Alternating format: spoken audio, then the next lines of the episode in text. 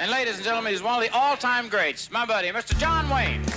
You're listening to the John Wayne Gritcast with me, Ethan Wayne. The hell I was. We're talking all about the life and legacy of my father. John Wayne. Mr. John Wayne. John Wayne is the United States of America.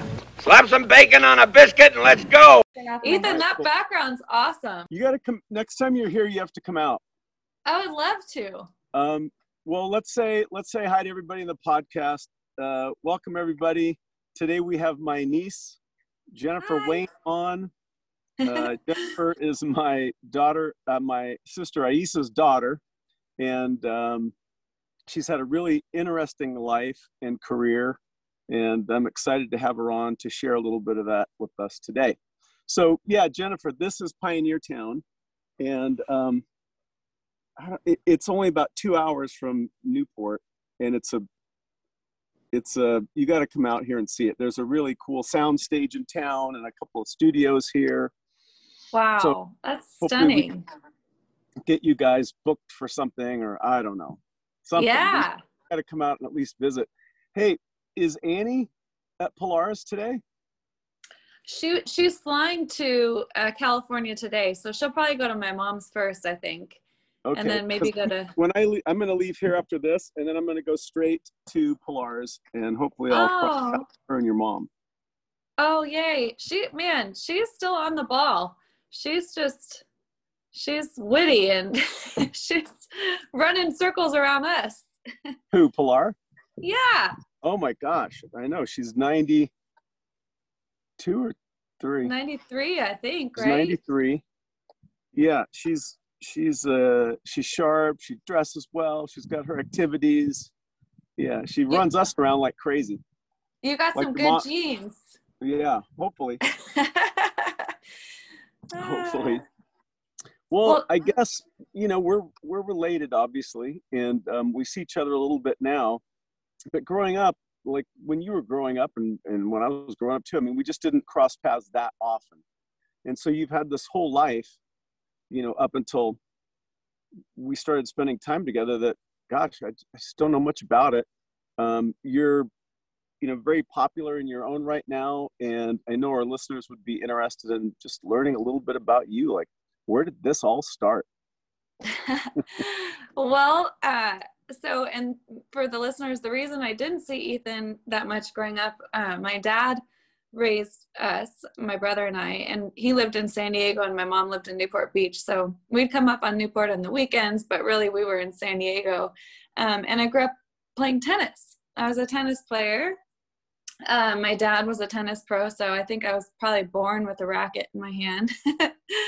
uh, but I always loved music, and um, and so I, you know, for my dad, tennis was my path, and so I kind of went down that path um, through college. I played in college, and then um, I taught tennis for a couple years at the Beverly Hills Tennis Club.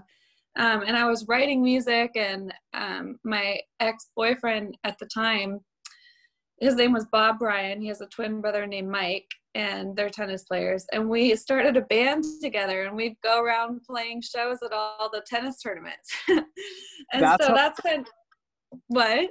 that's how music started for you Yeah, I mean, I always loved it, but that was the first time where I actually started singing live and playing live. And it was actually Bob's dad, Wayne Bryan. He was like, You got to get out there, you can sing. And I'm like, No, I'm too shy. you know what's Wayne- funny i'm kind of remembering this now i'm remembering somebody telling me like no no jennifer they play they play like the whole family plays as a group yeah yeah. Uh, I so did think you we played at Manu's house one night. Did- I did you pick up guitar before that No, so um I so Wayne Bryan, he he bought me a guitar, my first guitar and I I was 18 at the time. And I just taught myself how to play three chords and I just started writing songs. Uh and so that that really is my passion is is writing. Um and so I wrote all these songs um, that were pretty bad now that I look back on it, but we would play them everywhere and, and sing a lot of covers. And, um, but yeah, so that's when I started playing guitar at 18 and I just taught myself. I never had lessons. I just, looked up how to play chords and started writing music. wow, I've been taking lessons for six years and I still only have three chords. Yeah, no, you're probably better than me. I can't solo or anything. I just play rhythm. Let's put it this way I could not make a living with my guitar, and you can. oh man but yeah so that's how music started and um and i saved up enough money i was teaching tennis and um i saved up enough money to move to nashville i had i think it was like six months i budgeted out that i could afford to keep myself going without a job in nashville um and i just moved i didn't know anyone and my aunt marisa who's ethan's sister she had lived in Nashville um, when she was younger, and so she flew me out to just introduce me to whoever she knew. And I, I had never been there before; it was my first time, and kind of showed me around. And so that was it. That was all I knew was I had one trip out there with my aunt, and she introduced me to a couple of her friends, and so that was it. I packed my car. My stepdad drove me out there, and wow. I just went for it. I looking back now, I'm like I if I knew how hard it was and you know what I was I thought I was like as good as Carrie Underwood and then I got to Nashville I'm like oh man I I am not as good as I thought I was so looking back now if I would have known I probably wouldn't have moved so being naive kind of helped I think but I think that's the way everything in life happens you know you have the courage to take that first step yeah. then, you know the ability to to stick it out and to you know have a clear look at yourself and go i've got to learn and then you start to learn or you get involved and you start doing the work and then things start to happen. But without yeah, that, step nothing's going to happen yeah and without failing too i mean i just fell flat on my face so many times but that's what made me better like you said i learned what i was good at what i wasn't good at and I did you, did you play in places in Nashville? Like, did you go sing at bars or venues or something, or did you yeah, write so, songwriting? No, we, I I did a lot of songwriting, but there was this bar called Tin Roof. It's still here, and um, I played there every Monday and Tuesday night, and I was terrible. About, but I thought I was good. but I was really bad. I don't. I don't think you were terrible. I've oh, never no, heard I was. say you were terrible. I was singing the wrong songs and I just didn't know what I was doing. And then um, I I got this manager who said, "Well, let's do a showcase and try to get you a record deal." And it was just way too early to do it. I wasn't ready. I didn't have the songs. I didn't have the experience. And I think because of who my grandpa was and your dad, I think a lot of people showed up because of that reason. So it was kind of it was great that that people showed up but it was also kind of a detriment in that i played the showcase and it was not good every label passed they told me to go home that you'll never make it in music and i just remember like i I think I cried for two or three days after that, going, I can never show myself in town again, you know. And I don't know why I didn't leave. For some reason, I did not leave. I stayed. um, I I can't believe it looking back, but um, I realized that I just needed time and I needed to get better. And I was singing the wrong, I was singing songs that were out of my range. And uh, I just, I hadn't written the songs yet. I didn't have the experience. And so I just kept on going. I have no idea why, Ethan. because well, you went from, it was embarrassing. From, you went from tennis that you knew, right? From yeah. playing teaching tennis to Nashville after just singing with friends and teaching yourself how to play guitar. So it's a big step. I can understand that there might be a year or two of seasoning involved. And yeah, it was what, like ten like, years. so I I completely understand what you're talking about. Where if you're connected to somebody like John Wayne or you have you have some famous person there, you might get into a situation that you're not prepared for. And and I certainly encountered that in my life. Uh, and in it you know until you realize it, it it's um, uh, you know i don't i don't know that it's helpful it's it's almost detrimental because you're not ready for that yet yeah it, it, it'd be it's it's certainly nice to have that when you are ready but you know you went out there when you weren't prepared but you stuck to it and i don't know how the the career evolved after that but it it doesn't seem like it was just because of that one fact which is inspired. Well, and you you had it harder because it was your dad you know? So i think that's that's even more difficult and being a male you know living in his shoes. That i don't know that that just must have been even tougher. I always say it will get the door notice- open You know, I didn't realize there was a big cowboy hat behind me following me around. That other people were seeing it. I didn't see it. So lucky Ow. for oh. me, I didn't feel it at the time. Even though at one point I realized, like, gosh, you know, this this some of these situations seem weird, and so I started backing off from those. And sometimes it just attracts, you know, the wrong person or Right. opportunity. yeah So I always said too, like it'll get you, it'll open doors for you, but then once those doors are open, you better have the goods to back it up, you Yeah. know, because yeah, they almost expect more from you. they do. They do for sure. For sure. Well, you did, you overcame it. Well, uh, who knows? It's not over yet. hey, you what year did you go to Nashville? that was 2006 that I went, 2006. came here. Yeah. Wow. So I made one trip in 2005 and then I ended up moving here in 2006. And then did, did the Amazing Race come while you were in Nashville? Yeah, that came a came after? lot later. Yeah. So after after that showcase that failed, uh, I you know stayed and went went back to work and kept writing music and I think that's when I realized that I I was a really I had a talent for writing music more than really singing. Um, and so I- just wrote with everyone I could. I would literally, there was this songwriter named Gary Burr, and he's a huge songwriter. And I would just knock on his door all the time and ask him if he'd write with me. And I think finally, after a year, he got annoyed with me asking him. So he finally wrote with me. Oh, Um, and so then I just kind of got in the door of songwriting, and I ended up joining my first band, which was called Stealing Angels. And we did a radio tour and put out some songs, and um, we got a record deal and the whole thing. And then Tayla Lynn, who was Loretta Lynn's granddaughter, she was in my band. She uh, had a baby, and she just really wanted to ha- raise her her kid and didn't want to do it anymore. So we lost our record deal. So then I was like back to zero again. and that's when Amazing Race called. They were looking for two country singers. And my other girl that was in the band, Caroline, and I, we didn't have anything to do because we didn't have the record deal anymore. And so we did it. So, so it you was didn't like, you didn't really pursue that. It came to you, and you you just said, Yeah. "Yeah, I'll do that." Wow, yeah, I had never amazing, uh, even seen the show experience. before. So you came in fourth in your first Ye- go round. yeah so we did it and it was uh it was unbelievable but it was extremely difficult. I mean you don't have you have no money you have one backpack that you're that you need everything you can imagine for 30 days traveling around the world uh, and no phone no maps or anything and you just get put in these crazy situations. But we came in fourth and then which was great and then we came home and I'm like, okay, I'm just getting over the nightmares of like waking up and running through the airport. And they called us again and they're like, we're doing an all stars. Would you guys want to come back? so it was like, how could you say no? We kind of didn't want to do it because we were still traumatized from the first time, but we said yes.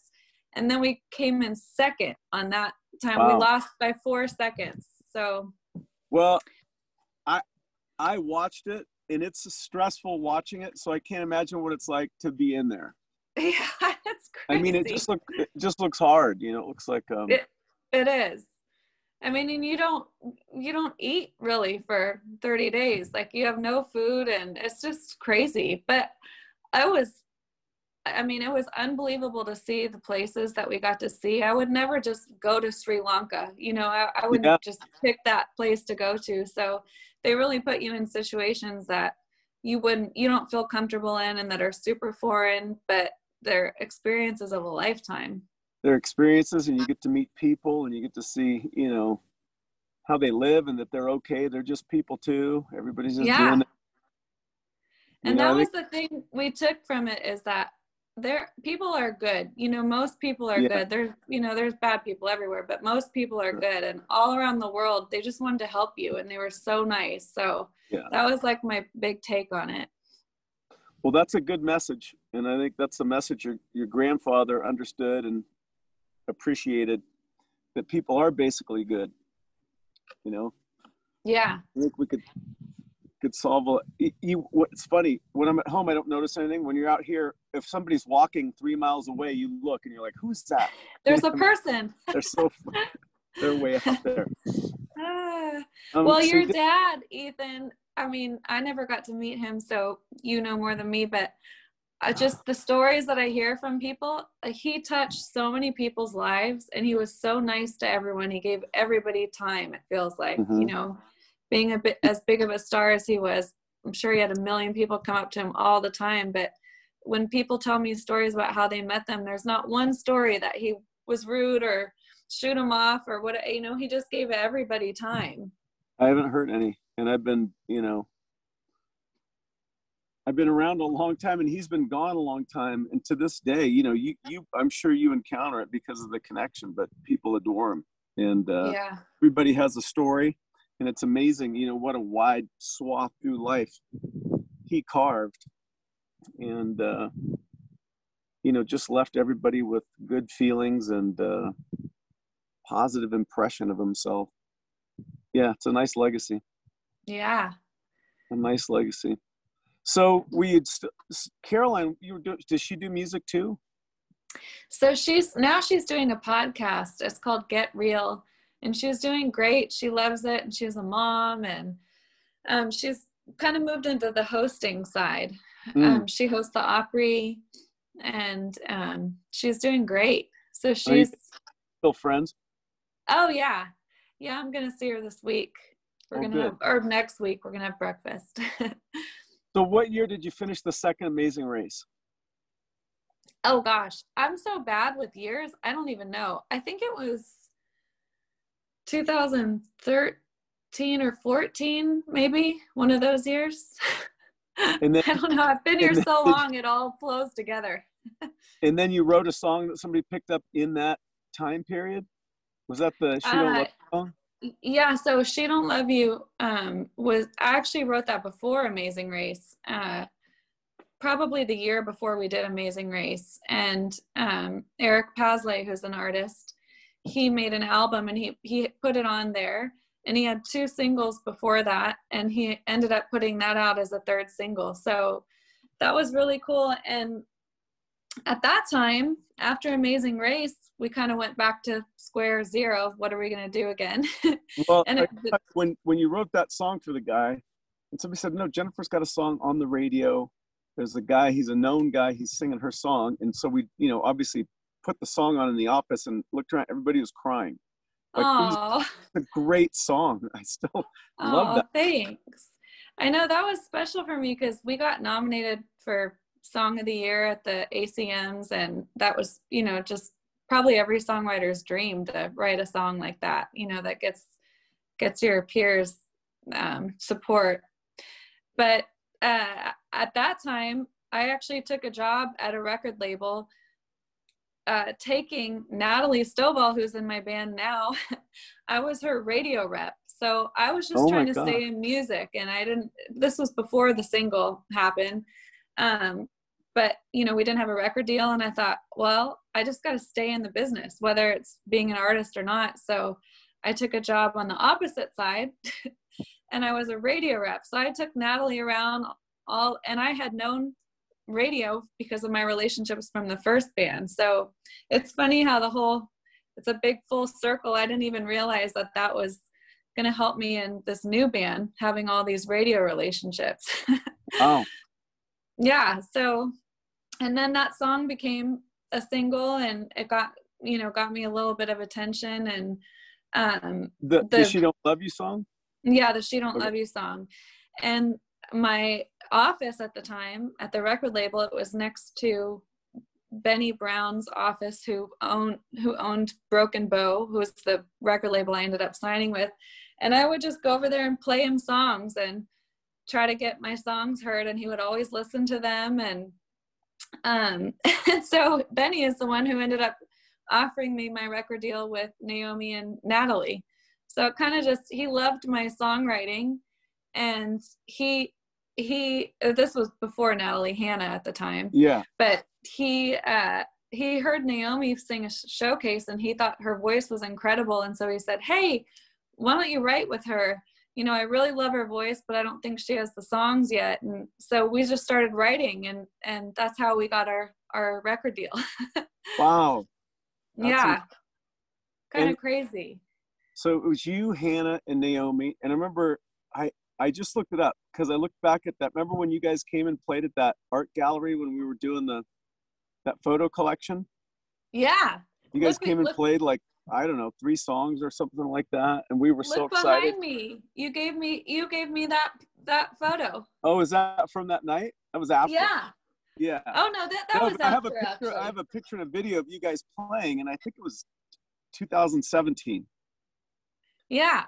So was that the beginning of Runaway June? Like when did that start? Runaway June started. Let's see. It's been. I mean, were you playing a lot years. before that time, like when we were together there? Yeah, we had been on the road, I think, at that time. I think we signed our deal in 2015. I see. So we had kind of formed and started playing together. Um, yeah, I think it was 2015. So that was uh time on and off the road. Wow. What? Sorry, I missed what you said. You, have spent a lot of time doing this. I mean, you're you're. You know, yeah, What's that thing that ten thousand hours you become a, a professional? Well, everyone says, "Oh, Nashville's a ten-year town." I'm like, for me, it was a fifteen-year town. it took fifteen years till I started having success. Ah, but it's all right. It's been worth it. Well, you guys had a great sound, and obviously, people have changed in the band, and you know, people decide to do different things with their lives, or personalities get in the way. Yeah. Um, but you guys seem to be very resilient and it seems to be going as good as ever right now. Oh, thanks, Ethan. Well, and I I kind of got lucky this year too. Um, Keith Urban recorded a song of mine that's out right now as his single. It's I think it's at 21 on the charts right now. It's called wow. Wild Hearts, but that's kind of like a bucket list for me. I mean, he's just such a superstar. To have him sing one of your songs is like the coolest thing in the world that's as good as it gets, I suppose. Yeah, and he's so nice. Well, I know just... all this stuff, by the way. Like, do you think anything gets by me and Marisa? Oh, oh yeah, I know. Let me know the minute something happens with you. We're listening. oh, thank you. uh, yeah, she immediately sends that around and lets everybody know, and she's a oh. huge fan of yours. Yeah. Well, she's the reason because she gave me the confidence to come out here. You know, my dad thought I was crazy. My mom didn't know anything about it. And Marisa is kind of, you know, she's kind of been like a, a mother to me. Um, well, she's too young to be my today, mom, but but I want to like next time you're out, let's all three sit down and do this. Yeah, I, I, would love that. Love to be here. I would love that. Be, I'd like to hear you guys talk. Yeah, so what's happening with Runaway? I don't want you to give away any secrets, but are you guys touring? Is it on hold? What's the well, so we we just got off the road with Luke Bryan. We went on his tour last year, and that was so fun. And he's incredible. Um, and this year, um, we were going to do C2C, which is a big festival in um, in Europe, but my due date is too close to the oh dates God. that we were going to be there. So we're gonna we're gonna wait till next year to do that and we're kind of off until my till the baby comes. So she's due April 16th, and uh, and then we start again in May. So I'll have I'll have a month. Wow. a month at home with her, and then I don't know what I'm. Everyone's like, "What are you gonna do?" I'm like, I don't know. I'm just gonna figure it out. I guess she's gonna come with me. yeah, get that thing. Do you hold the kid in the front with? Yeah, the carrier so I don't think anybody. I mean, uh, your fans probably know that you're pregnant, but I don't think anybody watching this, you know, might know because you don't look pregnant at all. I got. Yeah. She's starting to. She's starting to pop. Jennifer has gotten married and gotten pregnant. And how's Mr. Austin Moody doing? Oh, he's great. He's he's making the nursery right now. He's a he can do everything, you know, building wise. So he's um I don't even know what they're called, but I wanted like the slabs with the um I I have no idea about construction or anything, whatever it's called. but he's doing it and he's been spending time on the nursery. So we're just kind of starting to nest. Hasn't really felt real until the last couple weeks seeing the nursery makes it feel really real. yeah. Oh my gosh. Well, it's cool that he's so handy because he's handsome, he's talented, and he's handy. And he's nice. well, that's that's maybe that's the most important. He's ready for me to to be able to drink again, though. He's like, "Oh gosh, just have this baby already, so you can have your wine back." yeah, call Pilar. I think she drank all the way through. I'm not sure. Probably. oh gosh, I haven't done like, anything wrong. I've just been so freaked out. I, I haven't had caffeine. I just, I've just been trying to be as good as I can be. I'm sure the baby's going to be just fine. She's she, she's starting to kick right now, like majorly. You can see my stomach. You could. She's kicking like crazy. It looks like there's an alien in my stomach. There is. There's a little yeah, alien. I know. and you guys know it's a uh, girl. Uh, yeah. So I'm naming her Lily Maria, which Manu's name, you know, is Maria del Pilar. So, and then mom's middle name's Maria. So I figured I'd keep it in the family. Oh, that's nice. I hope I see mom. I know. It's so funny. Mom, she's like, oh, I hate that name, Maria. I'm like, why? She's like, it's just so Spanish. I'm like, well, that's why I love it because I want her to keep the Spanish heritage. You know, I want her to know. I, funny, I haven't said Aissa Maria Wayne in a long time. Yeah, like, she. I think she never used it. no, she didn't. How's she doing? Everything good? Her dog's okay? Yeah. Yeah, everything's good, and uh, she's so Annie, my sister. She's like you said, she's um, she's traveling there with her three kids today. So my mom's name to the kids are Mimi. So all the kids are excited to see Mimi. And then Manu has never met them. So I think it'll be her first time meeting the kids. Well, I haven't either. I haven't seen Annie. And I mean, she came by John Wayne Day in Texas. So that was fun. But prior to that, I hadn't seen her for a very long time. Wow. Yeah. it's hard when we're all in different places. Yeah. I don't think of her as a grown up. Just think of her as little Annie. I know she's my little sister and she's got three kids and I'm I'm I'm barely, I barely did it in the nick of time before I turned 40. I was you delaying it. it. as I was delaying it as long as I could. You did it.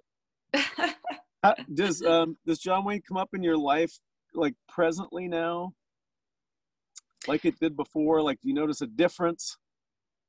Um, you know, yeah, I mean still he, he still he does, but um I think now just from Runaway June, I think a lot of people say, "Oh, you're from Runaway June," but then when people find out that he's my grandfather, it's really cool because you know, like you said, just so many people adore him, and yeah, we played a show on your songs as well. So he's got he's made it into the lyrics.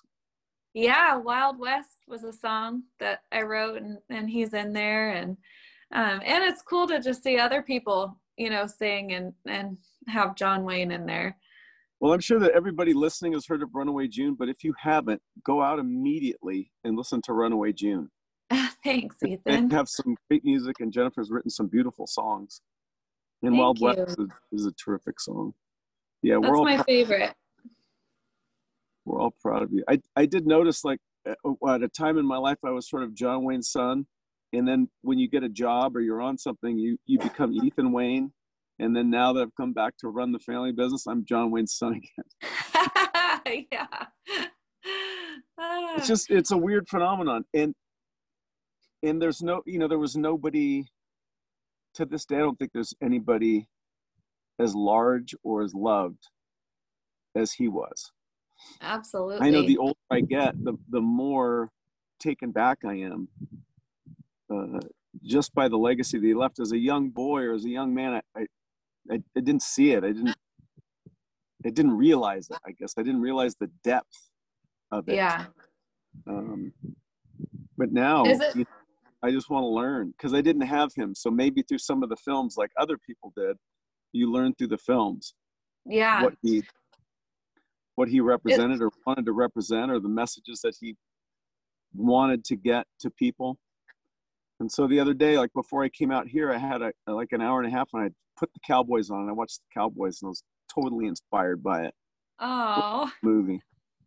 Is it cool now getting that different perspective and you know learning about it and everything now? It, for me it is. Yeah. Yeah. you know being a you know teenager uh at a weird time in, in his life i think.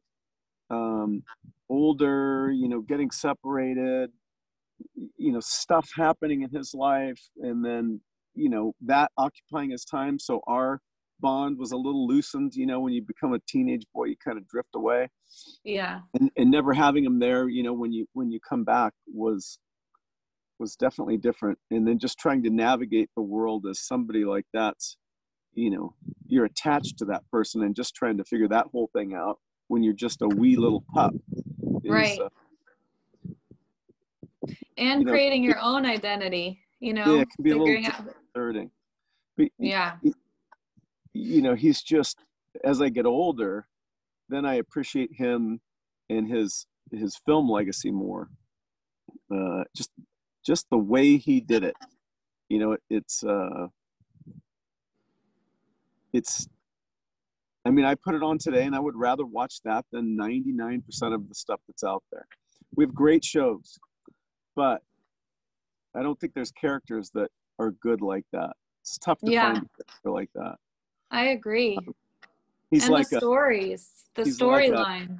he's like your he's like magnetic north you know this is the way you want to go every every decision he makes on screen makes you want to be a better person makes you want to do more be clearer be more honest you know what i mean like and did he he took those roles on purpose, right? He wanted to he wanted to portray that role because he probably was really like that as a as a human.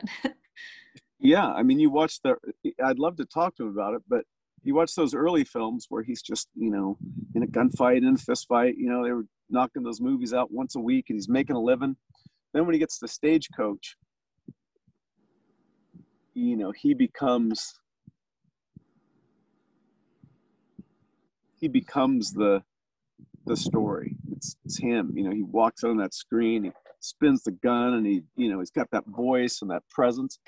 And then it's it's off to the races. He never you know that was his his seasoning. He's playing all those bars and stages and things. And then when he got there and john ford got a hold of him again and tuned him up you know i don't know i Yeah. don't know was it what is was it just you know he, he got to hang around wyatt earp you know he got to hang around yakima Canutt. he got to hang around harry carey senior he got to hang around raoul walsh he got to hang around john ford these were these were men yeah. did you ever read um, each man in his time No. it's it's a book about raoul walsh's life story and raoul walsh is who hired john wayne and gave him the part in the big trail his first first movie which was a an incredible film but wasn't like successful didn't build a career for him yet uh, but what his what is it called again? To each, Each- man. in his time by raoul walsh Okay. you just you know the way he came up the way he was you know at 14 he was put on a cargo ship that sailed out of new york harbor and you know went to south america and he did a cattle drive from mexico up to montana and then he worked for a surgeon in montana you know all this before he got to hollywood. So you had a a real seasoned man walking on you know taking the helm of these films that were being made and and telling these stories. And so it's just a you know it's it's uh there's a lot more life experience. Yeah. and and that's the guy who watched john wayne pick up a chair and move furniture into his office and thought you know this this this guy's got something that could work. But then it took 10 after that opportunity for him to get the role in stagecoach and for john ford to say okay you're ready now. I'm going to go work with you. But Raoul Walsh's story which includes a you know a chapter on meeting John Wayne and hiring him is is uh, interesting, and it's also interesting to you know to to hear what my dad was doing because I only knew him as you know when I was a kid he was just this this big thing. you Yeah. know. life happened a certain way around him, and so I never saw life the other way. Right. That's interesting. I want to read that.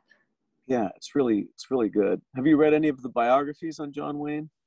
Yeah, but it's been a lot. It's been a long time. I've got to reread them now that I'm older and can understand more. You know. I never did until recently. I just sort of resisted, and and I Really? really enjoyed. I really enjoyed it. Um, finding out about his early life, I can kind of tell, you know, when they talk to certain people because I've heard the story, their storyline. So I Yeah. I don't trust that as much. I I think all that gets bent a little bit. One, you know, all our memories are weird, and certain people tend to build stories around themselves. So I took all that with a grain of salt. But his research on the early days uh, of his career was just fascinating to me. Really, That's crazy. You didn't read it till now, but it it kind of makes sense.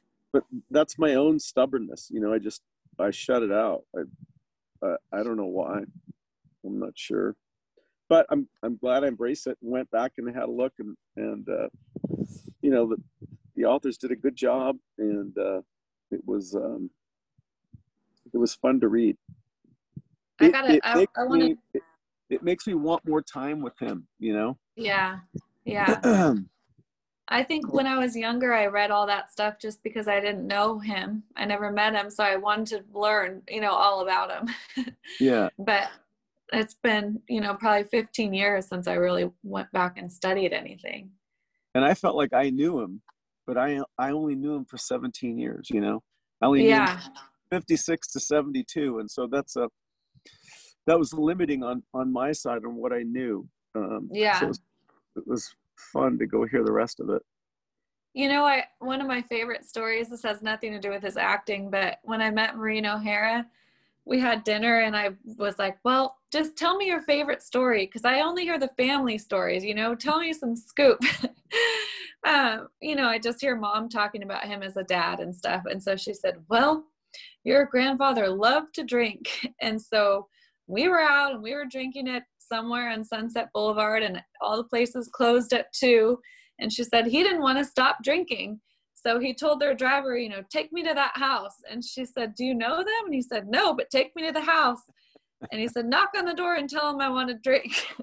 and she's Maureen O'Hara, you know, it's a superstar in her own right. And she had to go, you know, at 2:30 or 3 a.m. and knock on this house's door. And she said they sh- opened the door in a robe. And she said, I'm so sorry, but I'm with Mr. Duke Wayne and he would like to have a drink and she said they invited him in and they ended up drinking all night long and i just thought that was so funny like Wow. can you imagine in today's world like with twitter and instagram if a superstar knocked on your door at 3 a.m wanting to No. keep drinking No. Thank goodness Isn't that funny? stuff Such a crazy world now. i know world. And it, you know, it's just the beginning of this whole communication phenomenon, Twitter, Instagram, you know, whatever it is. I- I, think there's good in there. I just think it's going to take us some time to figure out how to get to it. right Um, a balance Yeah, how to get to yeah the for sure how to get to the good part because the. Did you watch the Social Dilemma? Did you watch that documentary? That freaked me out yes yes Oh, I watched, I watched that and I was like, oh no. I know. And then you really you really see things differently after watching it when ads pop up and different things that you're like, "Oh my gosh, wow." You can see how you go down this rabbit hole. Well, hopefully there's some good people out there that will be inspired to make it work in a positive way. Yeah, Uh, absolutely. It, it, it goes back to what John Wayne was talking about in the late 60s. I remember him talking about this the fact that,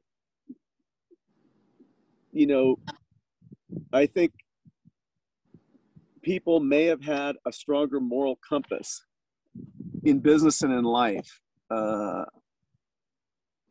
after the Second World War. And as we drifted farther and farther away from that, and money sort of became north rather than your moral compass pointing north, if it all becomes about the dollar, then you start shaving away at some of these moral decisions where you know you can capitalize on on profits as opposed to doing what's good maybe for the the country as a whole or for people as a whole and uh, Oh, that's really interesting. yeah it's it's um you see the movie business shift you see i think you see a shift in in how corporations are run and what they can do uh, how you know lobbyists can control our representatives um, you know i love i saw a meme the other day or a gif i don't know what the hell it is but they said our our uh, representatives should wear the patches of all the, the companies that are sponsoring them to be elected like nascar drivers wear patches on who their sponsors are so we know what we're dealing with. Yeah, that's a that is an interesting thought. term limits and some transparency might might help yeah, might help anyway I know do you- it's scary having a you know thinking about having a daughter going into this world with social media and all, all the stuff. It's like, oh my gosh, yeah you it's know, we didn't have that growing up. well that, that's that's why i think that maybe you know a lot of people know it. I mean even the social media people they don't let their kids go on social media. Yeah, right? The guys who run the companies are like no hell no keep them off of that thing. Yeah. so we'll you know, my my best friend I think is doing the coolest thing because if you tell your kids you can't get on social media or you can't have a phone or whatever, but then all the kids in their class have it, then they want it more and they feel left out, and then it becomes something they don't have, you know. And so she got a group of her friends in the, in their school, and they all agreed that there would be no phones until I think it's 10 years old or whatever. No Oh, phones, wow. no social media. So there's not that comparison of well that kid has it you know and i don't yeah and i thought that was really cool because that that makes it easier for a kid not to want it as much if your friends have it and you don't then you want it you Yeah. know yeah so i thought that was cool hopefully parents can pick up on that and start doing that. Man 10 is so young. I know. I know. But i think the Yeah. best thing we can do too is like what you're doing and with this with the podcast and talking about your dad we just have to keep being positive examples and spreading that as much as Yeah. we can. And that's what in my music i my favorite compliment is when moms come up to me and they're like thank you so much for making music that i'm proud that my daughter is listening to you Mm. know instead of the opposite and so i feel like that's a way that i can kind of help Well, it's it's great, Jennifer, that you do that because it it makes a difference to be an example for somebody to say, no, you don't you don't have to do it that way. You don't have to you don't have to fall to the lowest part of the brain stem or the lowest common denominator. Like you Right. can you know what I mean? You can you can deliver uh you know, be an example of how to deliver a message in a way that's I, I, what's the word? I don't know. Is it appropriate? I mean, well that makes it know. cool for young kids you know that they're like oh well that's cool i want to be like that yeah. instead of it being the opposite Mm-hmm. Yeah, but you're setting a you know you're setting a good example. So what? You know, how do you articulate that to just be a Yeah. little bit more? Because you you're not a you know you're not stodgy or or square yeah you're not square. Uh, and John Lee wasn't either, you know. But yeah you know, like yeah. in some of his films, if something's happening, I appreciate the door closing and just knowing that something's happening behind the door. I don't need to see it. right You know I mean? i guess maybe Let's integrity and and make it tasteful. yeah integrity would be a good word i think Yeah. you know do things with Yeah. integrity Well, you know, as as a family, we're all proud of you. Not not just because you're, you know, on the radio, but because, you know, you were bold and you went out and you took the risk and you put yourself out there. And you know, there was a lot of years where you weren't seeing really anything in return, and and I'm happy that you are now. oh And, thanks uh, proud to be related to you and I, I know Marisa is always thrilled with you Um, and I hope that when you do come out, we can sit down and do this together. I want you to bring you to Pioneer Town. There's a- Yeah. There's a great venue, and there's some stuff happening here that maybe you guys could come come participate in. I'll show you next time you're you're around. Let's do Bring- it. I would love to do maybe. do this with Marisa too. That would be so fun. You know, it'd be fun is if uh, you and Austin, the baby, and Marisa and Carmela and I jumped on the boat, went to Catalina, showed you all the places. Oh yeah. go. yeah, or bring your mom. yeah. I'm gonna take you up on that. Okay, that would be fun. Gosh, I, I That'd be wonder a when the blast. I wonder when the last time your mother was there was. Gosh, it's got to be a while. Yeah, I think so. I mean, that was our. We lived there when we were kids. Gosh, that's crazy. In Alaska, right? You guys would go to Alaska every summer. Yeah, I mean, Catalina was here, so we we did that often. But then he would send the boat up to uh, British Columbia and Alaska in the summer, in the winter. Uh, no, in the summer, and then Mexico in the winter. In Mexico, could be Baja, could be the Sea of Cortez, or it could be all the way down to Acapulco and Puerto Vallarta and Correas. All these different places that were nothing back then. You know, Cabo San Lucas was just a little quiet fishing village. Just beautiful. Man, that's so Yeah. cool. Really I didn't realize this. We just um our guitar player couldn't do a show on January 1st. We got a sub guitar player and he's from Chile. And he said that there's a saying in Chile it's like slang and it's like uh Ch- uh Ch- John Wayne Ch- Chilequane or uh gosh, is that what it is? It's basically like be cool, be calm like John Wayne and it's like a total saying that it's just slang there that they say all the time. Really? Isn't that Oh, funny? you, gotta- figure out what that is and send it to me. Yeah, gosh, it's Ch- Ch- John Wayne or something. I'll ask him. All right, cool. but he said it's just part of their vocabulary, like stay cool or whatever we have. You know, that's that's the thing they say there. Uh, let me look at one thing. I can't remember if there was. We just started talking and I forgot if there was something I wanted to actually ask you. You did all that. Do you write songs like every day? Are you writing?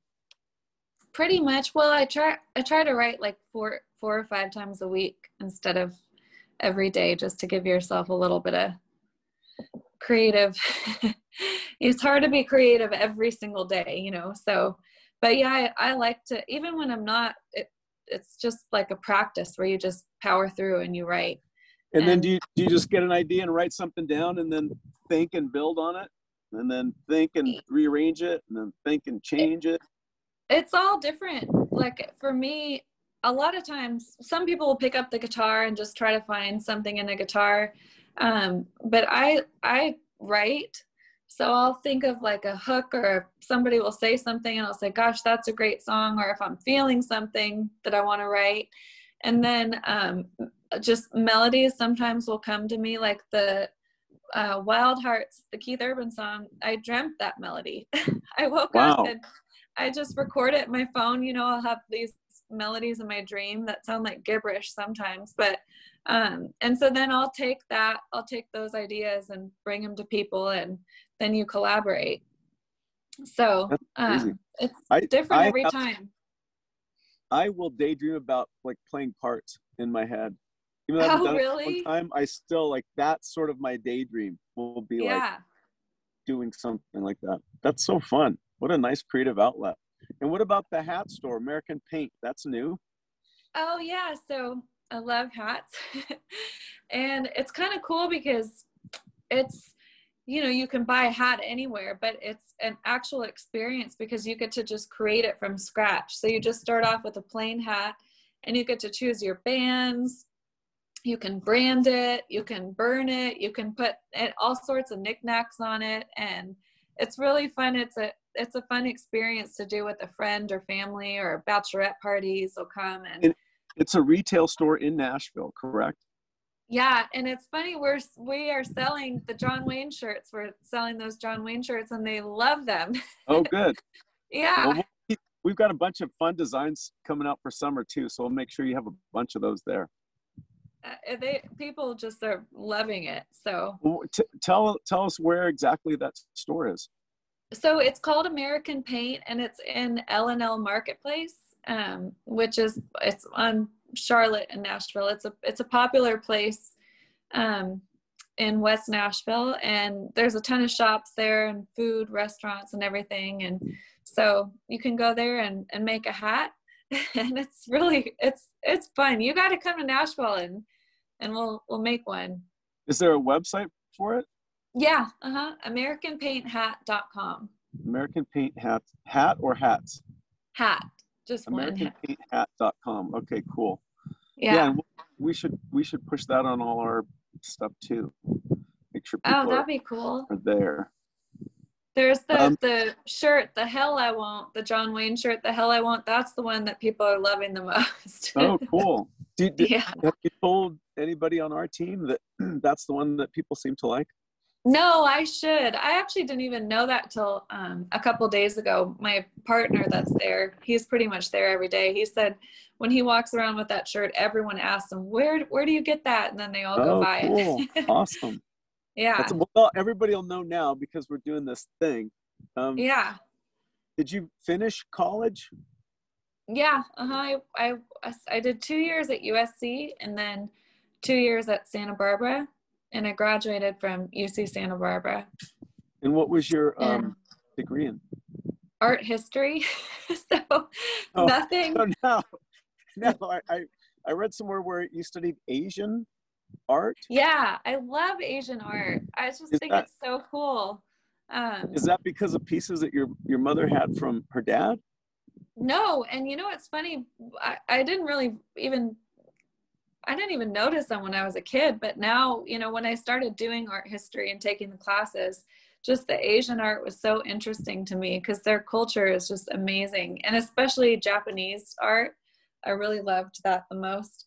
Um, but then when I started learning about it, I would ask Manu, she has all that Asian art and all the pieces, ask about it because I didn't even, you know, when I was a kid, I didn't know anything. Yeah, they had a lot of uh, Asian art and and a lot of um, uh, Native American art. Uh, And the Native American art he sent directly to the National Cowboy and Western Heritage Museum in his will. You know, it didn't even come through us. Just like, oh, really? keep your hands off this stuff. It went straight there. So they have a, a terrific Wow. collection because he had the Asian art and then he had the, the Native American art. And it was a really interesting mix in the house. Wow. So how did they get into Asian art? Honestly, I don't know. That was before my time. But I think I think he, he they had a friend that would you know that was like a a, a designer, a home decorator, and uh, uh, I think she did that. But I don't know if it's because he traveled over there and he said, "Hey, I like this this thing." Uh-oh. Sorry, I just declined. Sorry, someone called, so I just declined. Oh it. yeah, no worries. Um, I don't know if it's because he'd seen something in, in his travels or if it was because she brought it over. It'd be Huh. interesting. Um, I'd like to. You know who might know is is uh, Michael's uh, widow Gretchen. She she was um, around a lot. Or Patrick might know where, or Melinda might know where that came from. Uh, it'd be interesting Yeah. because I Oh, love the another. Native American art and the rugs and the Kachina dolls. Man, I, I Oh just man, so cool. the silver and the turquoise that, that stuff is uh, i i feel like it's not uh, you can't go oh that's this time period. It's just it's good forever. And i feel like Wayne is that way. And i feel like your music is that way. It's not going to be Oh, thank pegged at that's 2017 you know what i mean? That's just great music whether it's today or it's in 20 years.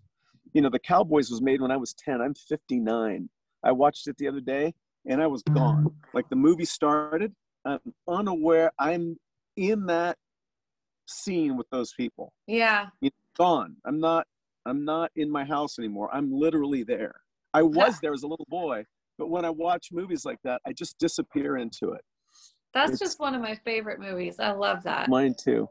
Mine too. And that reminds me a lot of how he was as a father. You know, Which is- to his friends, he's got Which is tough too. Huh? You know, it, it makes you a man, but it's tough, you know?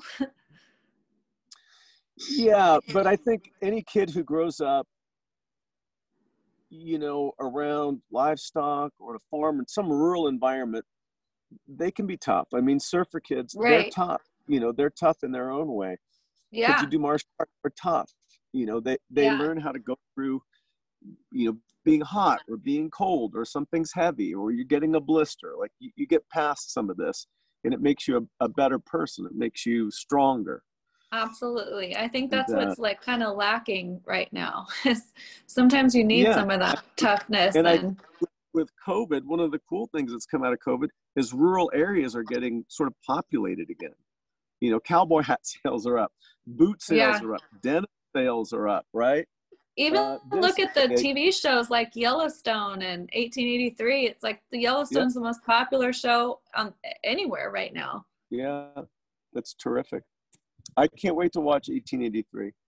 Oh, I'm it's just- so I'm good. Sam Elliott, man, I, I always wanted to be like Sam Elliott, but I'm not tall and I'm not skinny. you know what's what I how I know it's great acting too is because Faith and Tim, you know, they're just such superstars as in music. But when you watch the show, you forget that you're watching Faith and Tim. You feel like you're watching that character, you know? So I just think that they've done such a great job and that they're great actors to for you to forget who you're watching, you know, and really believe I that character. If somebody makes you forget, you know, if I listen to your song it, it goes straight into my heart, it makes me feel something. It's the same thing. You're doing the same thing. Yeah. You're you're affecting those people emotionally, viscerally. It's it's a real talent, and it's it's worth something. And I think it's important in society to have art like that Yes, to me give too. people a shot at, at an experience or a way through an experience. Yeah, absolutely. pretty cool. Pretty cool. So American Paint, you're a Asian art historian, tennis playing instructor, amazing winning, songwriting, performing. Like how how you play on stage with your guitar, okay, but then when you have to go do a show and everybody has to move and everybody has to work together and you gotta live in a small confined space with two other girls and band members and drivers. Yeah, and 10, 10 people. man- 10 people in a bus. yeah. Wow. Yeah. So you, like Jennifer, you, you've always seemed to me, even as a young girl, you seem to have a calmness about you. Um, you're pretty, you're pretty even keeled. You don't get excited really or upset about a lot of things. And uh, I'm sure there's quite a bit of drama in your life, right? Whether you're doing the Amazing Oh, Race yeah. of the Girls, you're you're touring, you know, with uh, Carrie Underwood and and two other girls. Like, how do you navigate all that? You know? Honestly, I I feel like tennis was the greatest lesson, life lesson that I had. I mean, you are in pressure situations and and as, at such a young age. I look back I'm like, wow, if you didn't win that match, that didn't that made, made meant you didn't make it to the tournament, which meant you didn't make it to state, which meant it did, you didn't make it to nationals, which meant you might not get a scholarship. It's like the pressure that you have as a young kid playing those on that on the level that I was playing at. I mean, it was a, a lot of pressure, but I felt I feel like that's what's given me the tools for life. You know, you don't give up until the you're in it till the very end, and you got to pull through in situations that are that are tough, and it takes work and practice, and you're gonna lose matches, but you get back out and you play it again, and you deal with cheaters who are cheating. I mean, there's just so much in tennis that are it's just life lessons. So, um, and I'm sure it's like that in all sports. So I really, I mean, I would love my daughter to be able to play sports and and play music too. But that really taught me, I feel like, how to be strong and resilient. Just knowing that you can you can do it. You just got to keep trying. You got to keep working. Yeah, keep working. You're born, Yeah. and then you got to work, and you got to work the whole time. yeah. And life's more fulfilling when you do it that way. When you're Oh yeah. when you're working. Yeah. I mean, there, there just over COVID, there are some times where, you know, we didn't, we weren't as busy as normal, and it's it's weird how you just get so used to just going nonstop to where you kind of feel a little empty when you're not when you're not doing stuff.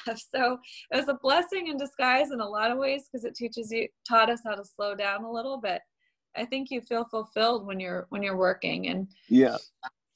Yeah. doing How's- stuff and completing tasks and feeling like you're i mean i saw this this um this youtube video of a i think he was like a sergeant or a general and he was talking about just how as a human it makes you feel good to just complete tasks and Mhm. he said when you wake up in the morning and you just make your bed You when make you your make your bed. bed in Yeah. the morning and you feel good about yourself you've gotten something done that day you know i just remember going wow that that speech really got got me I've listened to the same speech over and over.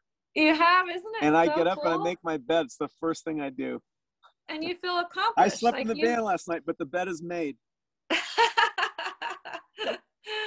oh that's so cool you listen to the same one i'm like that's just the coolest speech Yeah.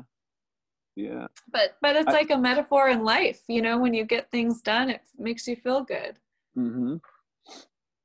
How is um uh, do you ever talk to Hannah? Yeah she's doing great she's in california and um, she's married and i think they might start trying to have kids soon and she's she's a great artist so she's been diving into her Yeah. art I follow her on on social media, and I saw some beautiful tiles and different things that she's done. I, I always liked her. Um, yeah she's so good- good talented feeling about her. her tiles are pretty amazing Oh my gosh. all the Yeah. spanish style tiles that she does it's so cool Yeah. And I, I liked her too. I, I I don't know. I, I don't know how you guys got along, but it seemed like she was a um, maybe a positive. Oh yeah, Hannah's great. I mean, she's just she's she taught me a lot just in my own life. She's a a vegan and very environmentally, you know, aware and Yeah. she just taught me a lot that I didn't know, you know, just to to be a little bit better to to the earth and to yourself. You know, she's she's incredible. How's uh how's your father doing?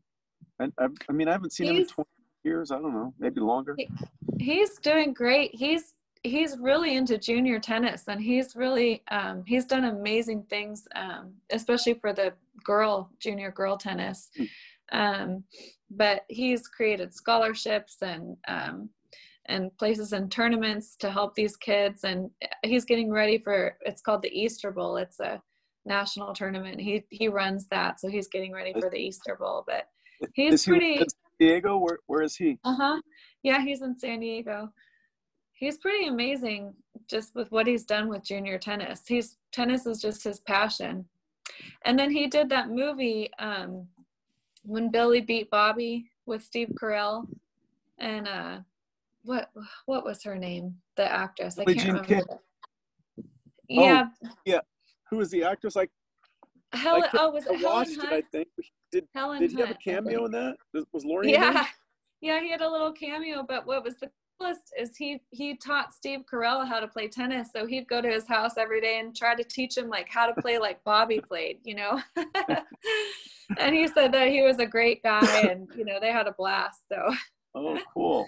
Of all the things i never thought i'd see my dad in a in a movie. And the funniest thing is a girl that i went to middle school with jennifer beaton's her name she you know knows my dad from growing up. And she said i was you know and she, she's a casting a- agent in new york. And she said so i got this you know script and i got this casting for a Lornie Kuhle she said i couldn't believe it she was like i'm trying to find an actor to play your dad of all the things in the entire world Wow. it's so funny I'm gonna go watch it again. yeah it's pretty funny Is, is Aissa playing tennis still? She was quite a tennis player, wasn't she? no she's she's gotten really into golf which Into golf? I have I have too. I've been loving playing golf. So her and I we've had we've played golf a lot together, which is fun to have that like mother daughter thing to do, you Yeah. know? You know what else is weird about us? Uh, you know, you, me, Marisa, Pilar, Aissa. We're all dog people. I don't. I don't- Oh yeah. I haven't been without a dog since my dad died. Uh, you know, I don't And know so why. your dad was a dog person too, right? we had dogs, but I think it was mostly Aissa that got the dogs. Really? But I'd have to ask her because, you know, she's got a couple years on me, so she'd remember some of that early stuff better than I do. She said, um, I think they were like mini Dobermans or something that your dad had. That's right. He did. He had a couple min- miniature Doberman pinschers, but we had we had some crazy dogs. We had a Samoyed. We had this other brown dog. Uh, there were there were dogs around. Where Um, and were you there? Or she? I can't remember if you guys were born or if it was before you were born. But she said Manu had a dog named Blackie, or, and that sh- that the dog there was a fire and the dog saved her life. I don't know if it was, was with you guys or dollar lives, I think. It woke her up, and she, I, I think I was just a baby, but maybe it was just Aissa and, and your and uh, Manu at the time. I'm not sure. Blackie was a little dachshund, oh my gosh, a Dotson, how cute. and we talked. We you we have to do this with you, me, Marisa, and Pilar. oh because- yeah, oh for sure. You know, I, we had to talk to Pilar about her early life, and it was so interesting to me. Jennifer, her life was just incredible. She's got Yeah. a ton of personality. She's she had a ton of life experience, and uh, uh, the stories about the dog and and back and forth to South America and uh, my dad, you know, her husband. It, it's really interesting, and I think you'd enjoy it, and I think she would really enjoy sharing it with you. I would love that. I would Yeah, really okay. love that. Next her time, stories are for everyone listening my grandma and his mom she is a hoot like the stories that they tell i'm like how did she get away with that back in the day i can't like speaking of art this was a new one that i didn't know but she found these like huge lampshades in hawaii that she wanted to take home and they wouldn't allow them to take them in on the plane you couldn't pack them or something so she made Marisa and her friend wear them as hats. And Hats. Marisa Yeah. said she was so embarrassed walking on the plane with these huge lampshades. I'm like, of course Manu would do that and think of that. she she is something else. Golly. kind of mom. You had to be in your toes. Yeah, I bet. you had to be on your toes. Gosh, there was oh my gosh. And also, was gonna uh, ask you about. You know, speaking of dogs, I love um, rescuing. I, I used to foster and rescue before my band. I, I, in one year, I got ten dogs rehabilitated and a new home. so I'm actually, um, I'm kind of doing that now that I'm off the road for a little bit, just being pregnant. Um, I'm starting to foster again. I'm going tomorrow to pick up a dog. So, oh wow, so the dog thing is definitely in in the blood. It it is, and you know, like when I give at the end of the year, I, I give to dog rescues. Well, I You know- believe that God puts stuff on our heart for a reason, and there's so many people that have kids or cancer and all. You know, there's different things that are put on your Yeah. heart, and you can have several. But I think that there's a reason why dogs were put on our on our hearts for a reason, and we should listen to that. You know. Have you ever been to the uh, uh, in St. George, Utah, where your grandfather filmed a lot of movies? And I have a great picture of Manu from St. George. Um, there's a dog rescue there called Best Friends Animal Sanctuary. Have you ever heard of that? No. incredible. They they do a lot of good work, and you can go there uh, and tour the facility and, and learn more about them and what they do. And, and they have programs for people to come out and you know spend a week and volunteer. But this picture of Pilar, let me see if I can get it up here on my phone. Uh, is really cool, and you know just takes me back to. Uh, how adventurous their lives must have been like her and and my dad's of course it's in my instagram and i have no idea where it is How or to get it? how long it Well, would take me to find it but You know, you know her little dog Bella now. yeah so for everyone listening, my grandma, she's 93, and so she was 92 at the time, I guess, when we got Bella. But her her poor dog that was like what Ethan, 21 or 22 years, Oh.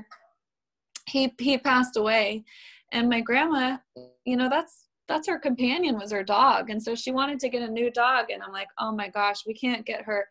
She's 92 we can't get her a new dog you know and then what happens you know we're gonna it's just you, you, it's a tough situation but we also knew that she needed something you know she needed a dog. So i went on these websites in la I, uh, I, we got this dog in south central and i found the ugliest oldest dog you could possibly find in a picture that i thought no one was ever going to adopt this dog just because I thought, well, then it's an older dog and it's going to be instead of being in a cage its whole life, it'll be with with Manu. And so we picked Bella up, and she was just, I mean, I, I've never seen a dog so scared in my life. Her shaking was like uncontrollable. She was freaked out. She was in a metal cage with no windows just inside and these i mean it was just awful. And we were in the middle of south central la and we get this dog and i'm like oh god i hope manu loves it because it's not a brand new beautiful dog you know it's an old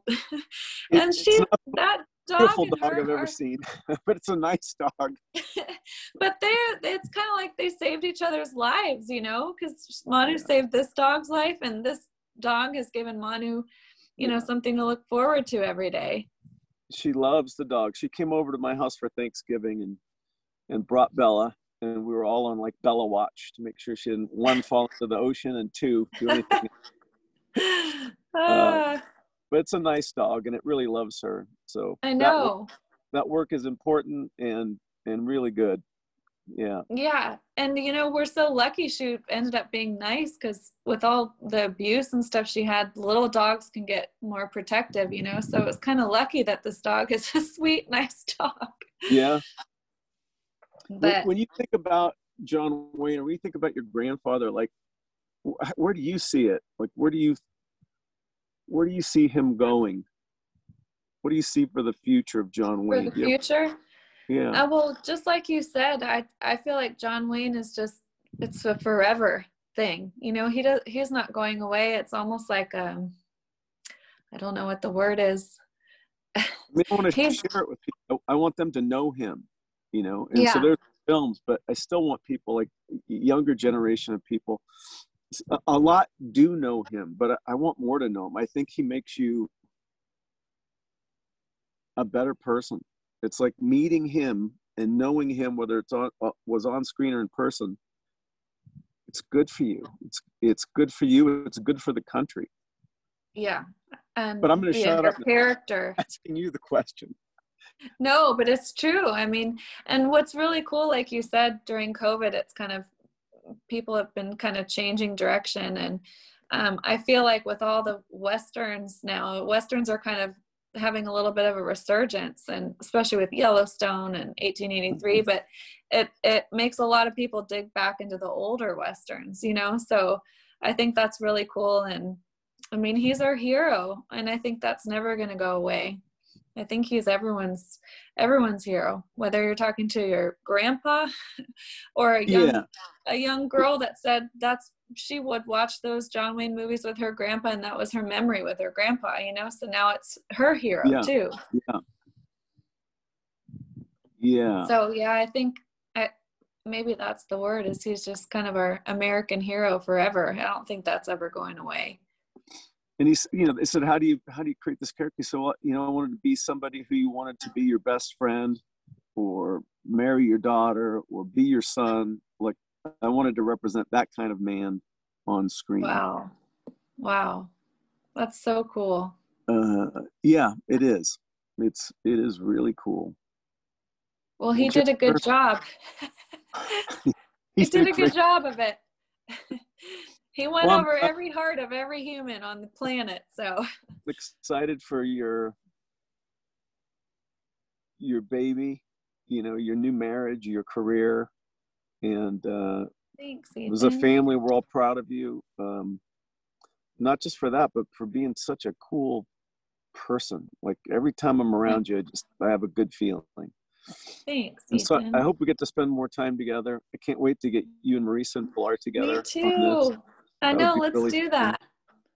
That so would you be know pilar doesn't want to travel we tried to take her to texas i want her to see the museum um but certainly next time you guys come out to california let's do it Let's do it. Yeah, well, I'll make a trip just for that. uh, because I would Okay. love to do that. I think she wants to travel. I think she's just in pain. She's so, for the listeners out there, she's so tough that she doesn't want to tell you that she's in pain or that it hurts to walk. You know, she's, Yeah. she'd rather not say it. So Yeah. I think that's the, the real reason. She she's So we'll bring it to you her. know, she's 93 and she still gets up. She has her, you know, like her exercise routine. Yeah. She moves. She she loves to she paint. won't sit down. Yeah, I'm like, know? why? I'll go get that for you. I'll get you, you know, new glass of water, orange juice. No, no, no, I got it. She wants to get up. she's she's a character. Yeah. Yeah. Well, I'm All right. super proud that you're my uncle, Ethan. I'm proud of you, and you represent your dad so well and our family. Oh, family. thanks, and Jennifer. I Thank you. really, really mean that. There's a bunch of us. We got a big old family. Everybody's doing a good job. Yeah, Yeah. Yeah. Well, I'm looking forward to the next time we see each other. Until me then, Me too. lo- love you. Best to Austin, and uh, Love you too. thanks for coming and talking to us. So you got Runaway June, AmericanPaintHat.com. um, you're writing songs for people. Uh, if if nobody's heard it, um, tell them about the Keith Urban song. Oh yeah, it's called um, Keith Urban has a song out right now called Wild Hearts, which I'm a co-writer on, and Yeah, it's kind of about what we were talking about. It's about chasing your dream and don't let anyone tell you that you can't do it because you can if you put your mind to it. You know. and then what do you think the soonest we'll see on stage again is? So actually, our first date back is May May- 29th in uh, Jackson Hole. Oh wow, yeah, so that'll I be fun. we have- we've got John Wayne Day in Texas on, on I think on the 26th, so we'll be there. But maybe I can maybe I can leave there and drive the van straight to Jackson Hole and watch you guys. That would be fun. Marisa came last year. So you Yeah, should you well, guys should come together. We'll do a birthday trip since our birthday is coming up. I Oh don't- yeah. I don't want us to give each other presents anymore. I just want us to do things together. So that would I think fun. that's the best gift ever, have an experience and a memory with someone. I do too. All right, Jennifer, thank you. I love you. Okay, love you, Ethan. Thanks All for right. having me. Thank you so much for listening to the John Wayne Gritcast. Make sure you subscribe so you never miss an episode. If you like what you heard, give us five stars in the Apple Podcast app and follow us on social media at John Wayne Official. Slap some bacon on a biscuit and let's go.